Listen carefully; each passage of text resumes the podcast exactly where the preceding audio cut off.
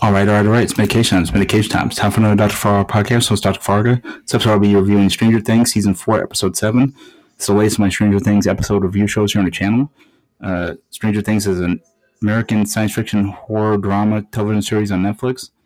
It stars Winona Ryder, David Harbour, uh, Finn Wolfhard, Millie Bobby Brown, Gaten Matarazzo, Caleb McLaughlin, Noah Schnapp, Sadie Sink, Natalia Dyer, Charlie Heaton, Joe Keery, Maya Hawke, Priah Ferguson, Brett Gelman, Anthony Modine, Paul Reiser, Jamie Campbell Bower, Joseph Quinn, Eduardo Franco, Cara Buono, Tom and uh, Mason Dye.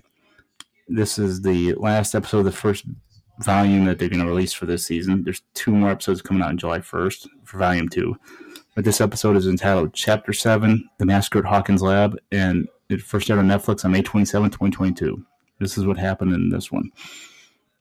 Joyce, Murray, and Yuri encounter Cam enter the Kamchatka and witness uh, Hopper and his fellow prisoners fight the Demogorgon.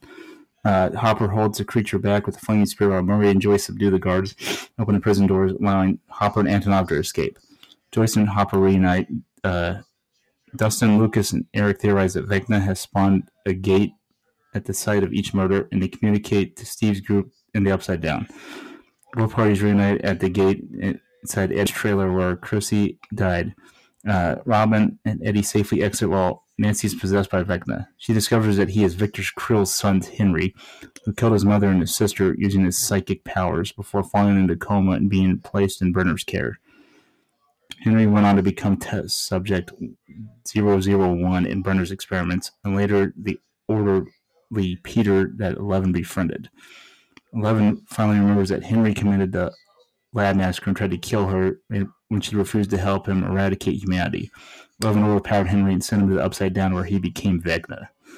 Okay, Henry becoming Vecna, and not Victor Creel being the killer, and Henry like being 001 is a huge plot twist. This is like easily one of the greatest thing. This might be the greatest thing they ever done in Stranger Things. Henry Creel becoming Vecna and his father being like innocent the whole time.